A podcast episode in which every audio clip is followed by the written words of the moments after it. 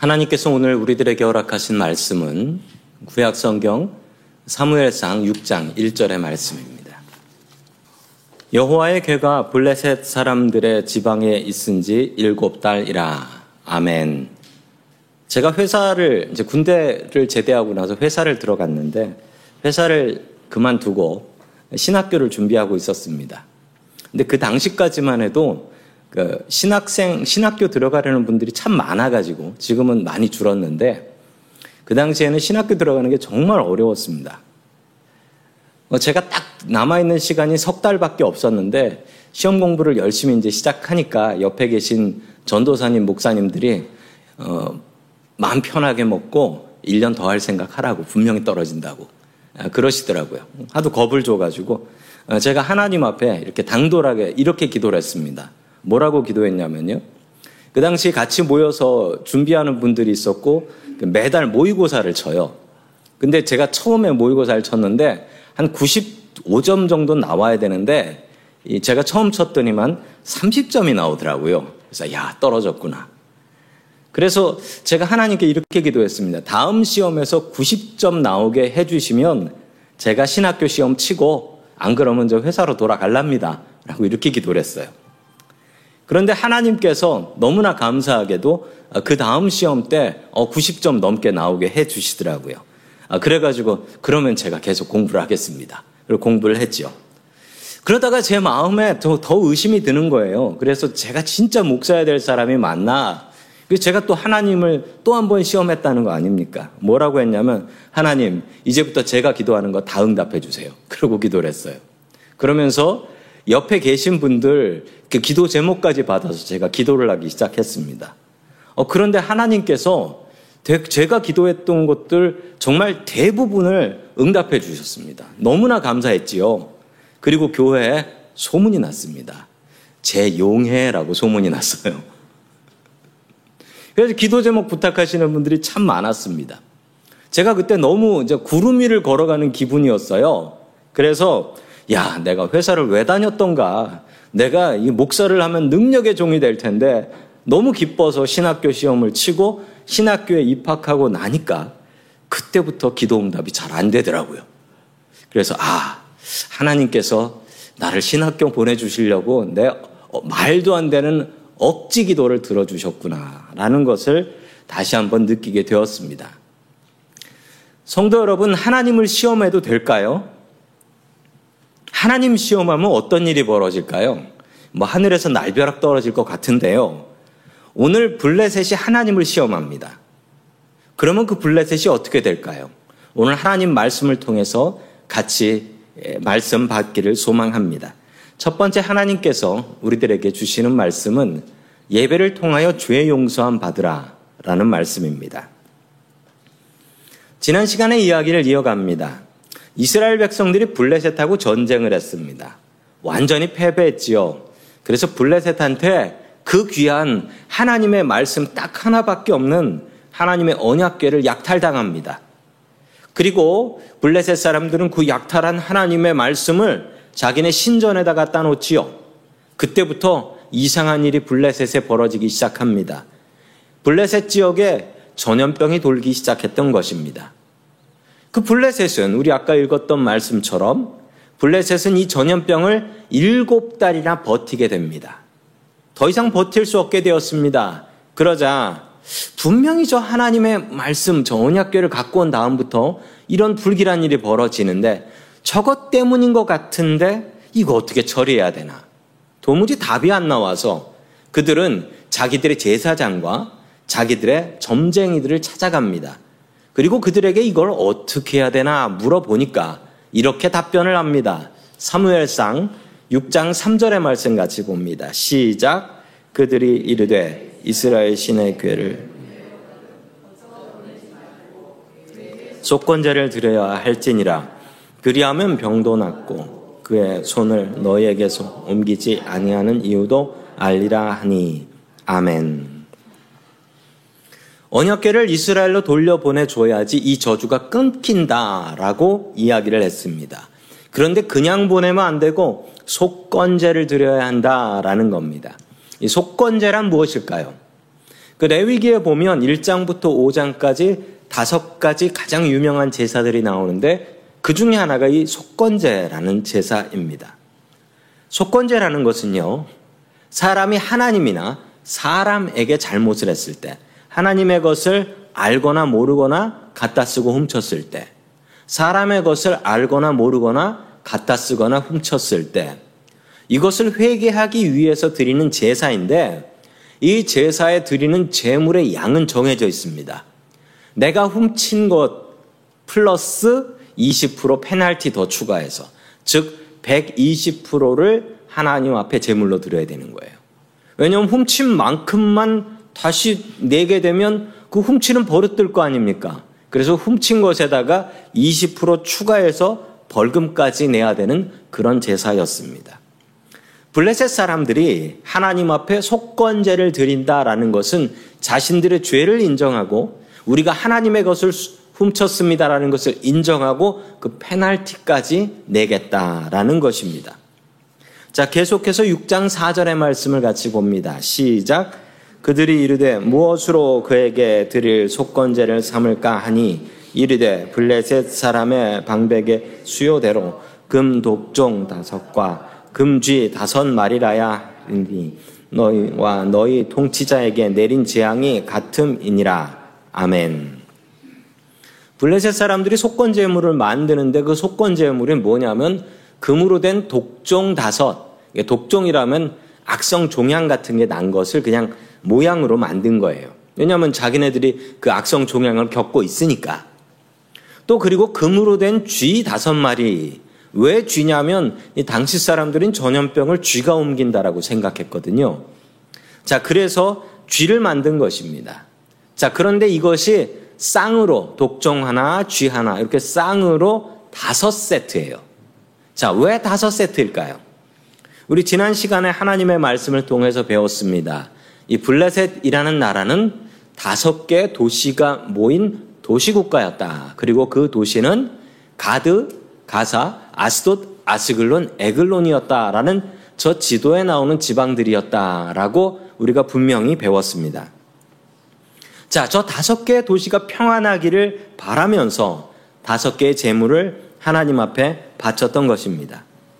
블레셋 사람들은 속건제를 통하여 자기들의 죄의 용서함을 받으려고 했던 것입니다. 성도 여러분, 우리들도 마찬가지입니다. 우리의 죄의 용서함을 받을 수 있는 방법은 무엇일까요? 그것은 바로 예배입니다. 예배를 통해서 우리는 죄의 용서함을 받을 수 있습니다. 우리 예배를 시작하면서 예배 전에 나와서 우리 같이 무릎 꿇고 또 간절히 머리 숙여 주님 앞에 기도했습니다. 우리가 그 기도를 하면서 당연히 기도해야 되는 것은 하나님 아버지 우리의 죄를 용서하여 주시옵소서. 죄에서 자유를 얻을 수 있는 방법은 오직 보혈의 능력밖에 없는 줄로 믿습니다. 우리 예배 중에 이렇게 같이 기도하는 이유, 그리고 예배를 드리는 가장 큰 이유 중에 하나는 예배 드리는 이에게 하나님께서 죄 용서함의 은혜를 내려주신다라는 것입니다. 이 예배를 참여하시는 모든 이들에게 죄 용서함의 은혜가 풍성하게 넘칠 수 있기를 주의 이름으로 간절히 축원합니다. 아멘. 두 번째, 하나님께서 우리들에게 주시는 말씀은 하나님께 증거를 구하라 라는 말씀입니다. 하나님께 증거를 구하라. 블레셋의 제사장들과 그리고 점쟁이들은 하나님의 언약궤를 제물과 함께 보내는 것이 제일 좋은 방법이다 라고 했는데요, 블레셋의 지도자들은 좀 다른 생각을 가진 사람들이 있었습니다. 의심이 많은 사람들이었죠. 하나님을 시험해보자라는 것이었습니다. 이게 정말 하나님 때문에 벌어진 일인지 아니면 우연인지 이거 한번 알아보자라는 겁니다. 아니, 그런데 7개월 동안 그렇게 전염병이 있었고, 그것도 하나님의 언약궤가 세 도시를 옮겨 다니는 도시마다 전염병이 있었으면, 아니, 이 정도면 정신 차려야지요. 그런데 이 사람들이 다른 생각을 합니다.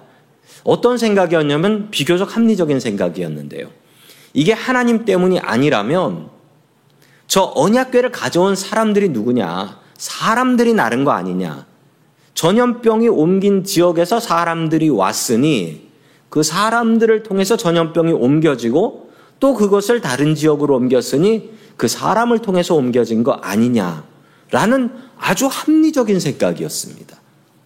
그러니 이것이 진짜 하나님께서 하신 것인지 우연인 것인지 한번 알아는 보자.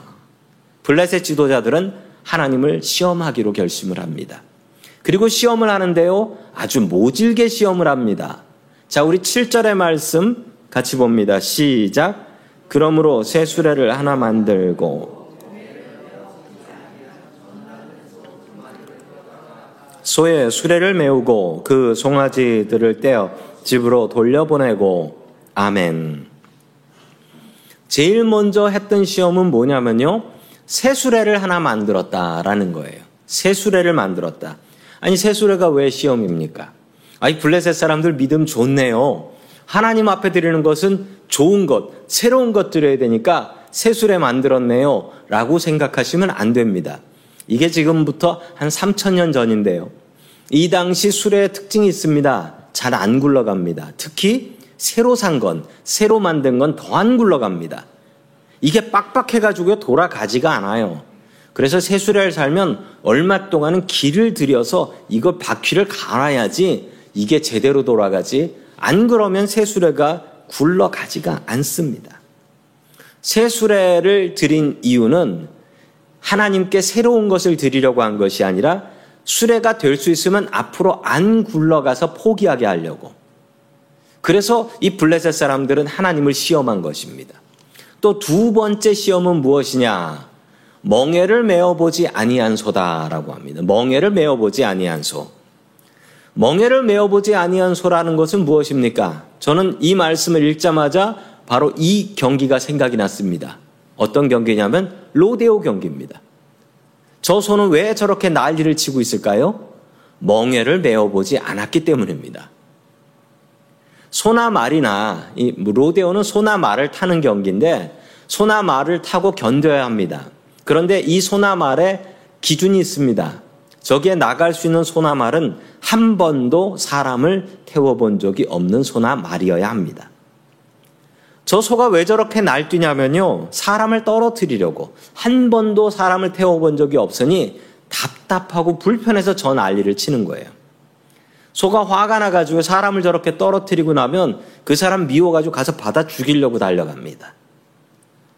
왜 멍에를 메어보지 아니한 소를 썼을까요? 그것은 이 멍에를 안 메본 소한테 멍에를 메우면 그 소들이 가만히 안 있는다는 겁니다.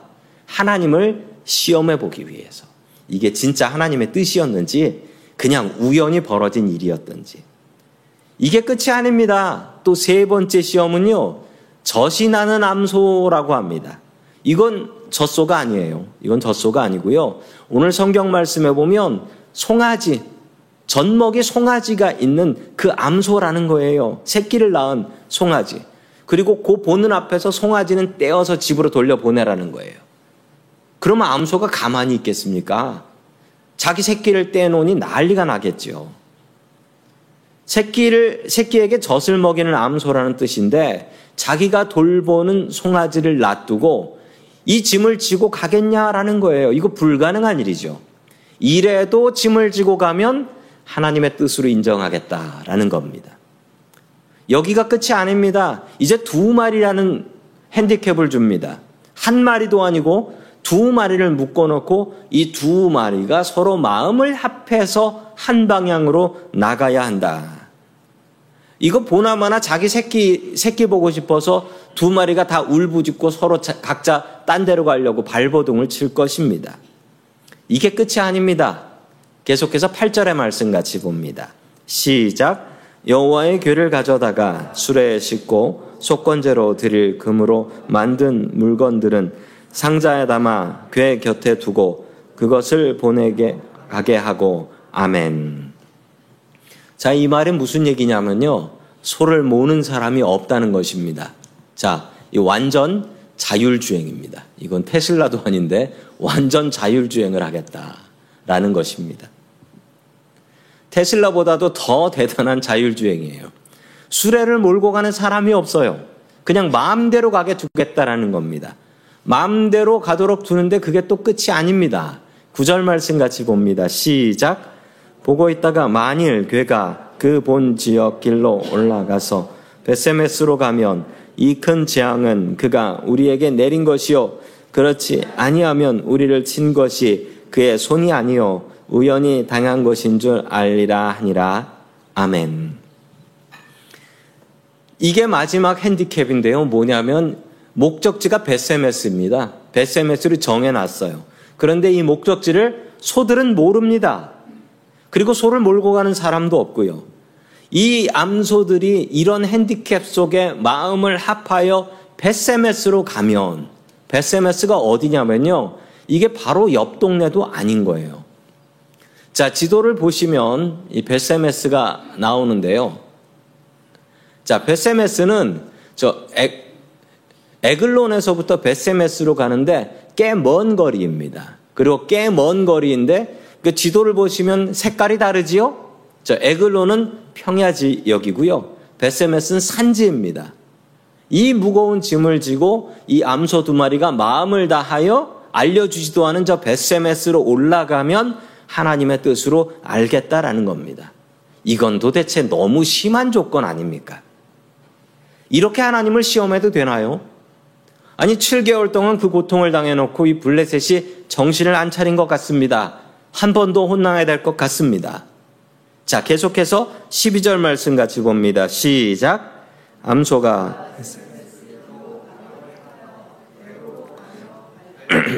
울고 좌우로 치우치지 아니하였고 블레셋 방백들은 벳세메스 경계선까지 따라가니라. 아멘. 기적 같은 일이 벌어집니다. 너무나 정확하게 이 두 암소는 벳세메스를 향해서 나아가게 됩니다.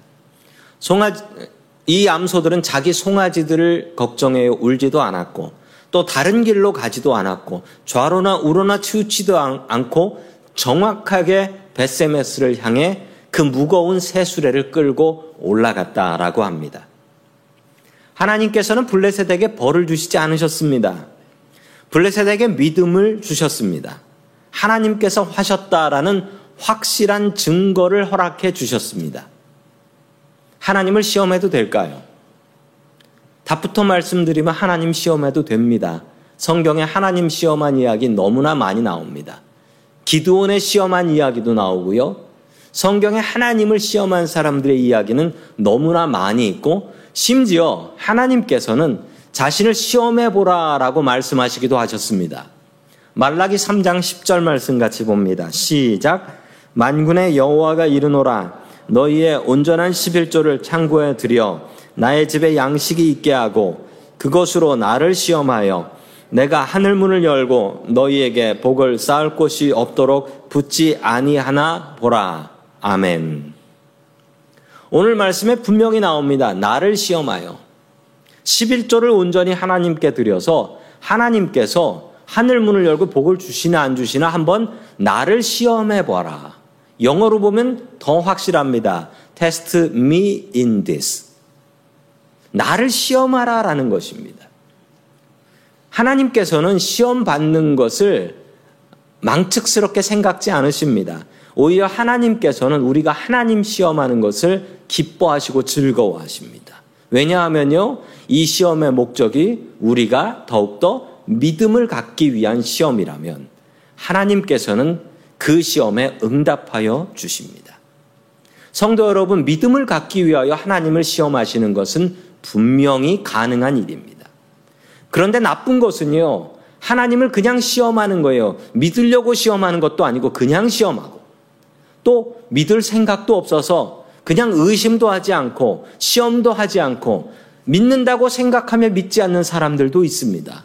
그런 사람들이 더 큰 문제가 있는 것입니다. 믿음이 부족하시면 하나님 앞에 증거를 구하십시오. 하나님, 내가 정말 믿고 싶은데 이것이 믿어지지 않는데 하나님 저에게 증거를 허락하여 주시옵소서. 이렇게 주님 앞에 기도하고 이렇게 주님 앞에 아뢰는 사람들의 기도를 하나님께서는 응답해 주십니다. 그 기록이 성경에 나와 있습니다. 믿음이 부족할 때 꾸짖지 않으시고 증거를 주시는 우리 주님 앞에 더욱더 간구하며 증거를 구하는 저와 성도님들 될 수 있기를 주의 이름으로 간절히 축원합니다. 아멘. 마지막 세 번째로 하나님께서 우리들에게 주시는 말씀은 너희는 거룩하라 라는 말씀입니다. 너희는 거룩하라. 하나님의 말씀이 들어있는 언약궤는 정확하게 이스라엘 땅인 벳세메스로 올라갔습니다. 자, 계속해서 14절의 말씀을 같이 봅니다. 시작. 수레가 벳세메스 큰 돌이 있는 곳에 이르러 선지라 무리가 수레 나무를 패고 그 암소들을 번제물로 여호와께 드리고. 아멘. 이스라엘 쪽에서는 기쁨의 함성이 울려 퍼졌습니다. 그리고 블레셋 사람들은 조심스럽게 뒤를 따라오며 이게 어디로 가는지 따라오고 있었습니다.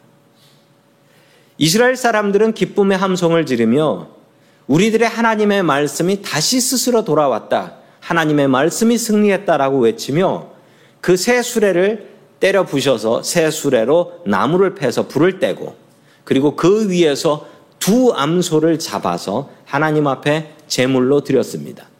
그 모습을 멀리서 블레셋 사람들은 바라보며 이 모든 것이 하나님의 계획이었구나라는 것을 깨달아 알고 자기 집으로 돌아갑니다.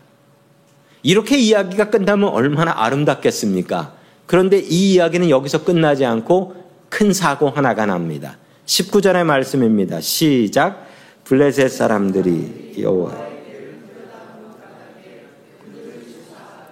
57만인지라 여호와께서 백성을 쳐서 크게 사륙하셨으므로 백성이 슬피 울었더라. 아멘. 이스라엘 사람들이 너무나 기뻐서 여호와의 궤를 열어서 그 안에 물건이 제대로 있나, 그 안에 뭐가 있나 확인해 보려고 했습니다. 그래서 그 안을 들여다본 사람 70명, 또 괄호에는 5만이라고 되어 있는데 어떤 다른 사본에는 5만 70명이라고 된 사본이 있는데 신학자들은 70명이 맞다라고 보고 있습니다. 왜냐하면 큰 동네가 아니었기 때문이죠. 하나님께서 블레셋에만 재앙을 치신 것이 아니었습니다. 이스라엘에도 큰 재앙을 내리셔서 그 작은 동네 사람 70명이 바로 그 뚜껑 열어본 사람들 다 즉사해버리게 됩니다. 왜 이런 일이 벌어졌을까요? 그 성경적인 이유는 이렇습니다. 하나님의 언약궤는 아무나 만질 수가 없습니다. 오직 하나님의 제사장 레위인들만 만질 수 있는 것이었는데 아무나 만졌기 때문에 그 하나님의 정해지신 법대로 이 70명이 즉사를 하게 된 것입니다. 이스라엘 백성들은 이걸 몰랐습니다.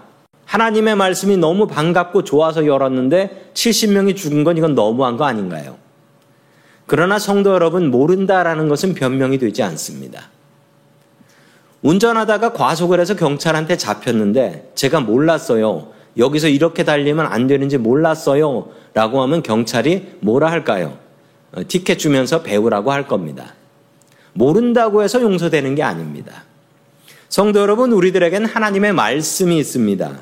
말씀을 바로 알아야지 주님, 저는 몰랐습니다. 라고 하면 하나님께서 성경책 펴주시며 말씀하실 거예요. 여기 있잖아. 성도 여러분, 모르는 것은 답이 되지 않습니다. 하나님을 설명하는 가장 중요한 말 하나를 꼽자라고 한다면 그건 거룩입니다. 하나님은 우리와 다른 거룩하신 분이십니다. 오직 하나님만 거룩하십니다. 그런데 이 거룩이 무엇이냐? 거룩은요, 다른 게 아니라 구별된 것입니다. 하나님은 우리와 구별되게 다르십니다. 하나님은 우리처럼 죄짓고 사는 분이 아니십니다. 하나님은 거룩한 하나님이십니다. 우리도 하나님께서는 거룩하게 살라라고 명령하십니다. 아니, 하나님하고 우리가 다른데 우리가 어떻게 하나님처럼 거룩해질 수 있을까요? 우리가 하나님을 위해서 무엇인가 구별하면 그것은 거룩한 것이 되는 것입니다. 성도 여러분, 하나님을 위해서 구별하십시오. 그러면 거룩하게 되는 것입니다. 원래 개들이요, 발이, 지금 개가 다리가 4시지 않습니까? 원래 개의 다리가 3시였답니다. 그런데 왜 4시 됐냐고요? 이 하나님께서 개 다리 3신 것이 너무 불편한 것 같아서 하나를 더 추가해 주셨답니다. 그래서 개들은 지금도 소변을 볼 때 거룩한 다리 하나를 들고 쉬를 한다라고 합니다. 우스운 이야기지만 거룩을 이보다 더 잘 설명한 것은 없습니다. 다른 것이 아니지만 우리가 하나님을 위해서 뭔가를 구별한다면 그것은 거룩한 것이 됩니다. 그것은 거룩한 것이 돼요. 오늘 이 시간 예배 드리기 위해서 교회에 나오셨습니다. 시간을 구별하셨죠. 또 평소엔 잘 입지 않던 옷 입고 나와서 하나님 앞에 예배 드리고 있습니다. 왜 그러십니까? 우리가 하나님을 위해서 뭔가를 구별할 때 우리는 거룩한 하나님의 백성, 성도가 되는 것입니다. 우리가 매일매일 24시간 거룩하게 살 수는 없지만 우리들의 시간 조금을 내어서 하나님 앞에 기도하고 말씀 보고 예배한다면 그 시간 성도님들은 거룩한 하나님의 백성 되시는 것입니다. 이스라엘 백성들이 하나님의 거룩함을 무시했습니다. 하나님의 말씀 무시하고 마음대로 하나님의 말씀 들어있는 상자를 열어보고 구경거리로 만들어서 벌받아 죽었습니다. 성도 여러분, 거룩을 무시하지 마십시오. 그리고 하나님의 거룩을 닮아가십시오. 하루하루 거룩한 시간을 만들어 나아가십시오. 하나님의 거룩하심을 본받아 우리도 거룩하게 살 수 있기를 주의 이름으로 간절히 축원합니다. 아멘. 다 함께 기도드리겠습니다. 거룩하신 하나님 아버지, 우리에게 거룩이 무엇인지 알려주시니 감사를 드립니다. 우리도 주님의 거룩함을 닮아가는 주의 백성들이 되게 하여 주시옵소서. 주님 홀로 영광받아 주시옵소서. 우리들의 예배를 흠양하여 주시옵소서. 우리들의 예배를 통하여 우리들이 죄 용서함 받을 수 있게 도와주시옵소서. 블레셋처럼 믿음 없는 우리들을 용서하여 주시옵시고 주님께 믿음의 증거를 구하게 하여 주시고 부족한 믿음의 증거에 증거를 더하여 주시옵소서.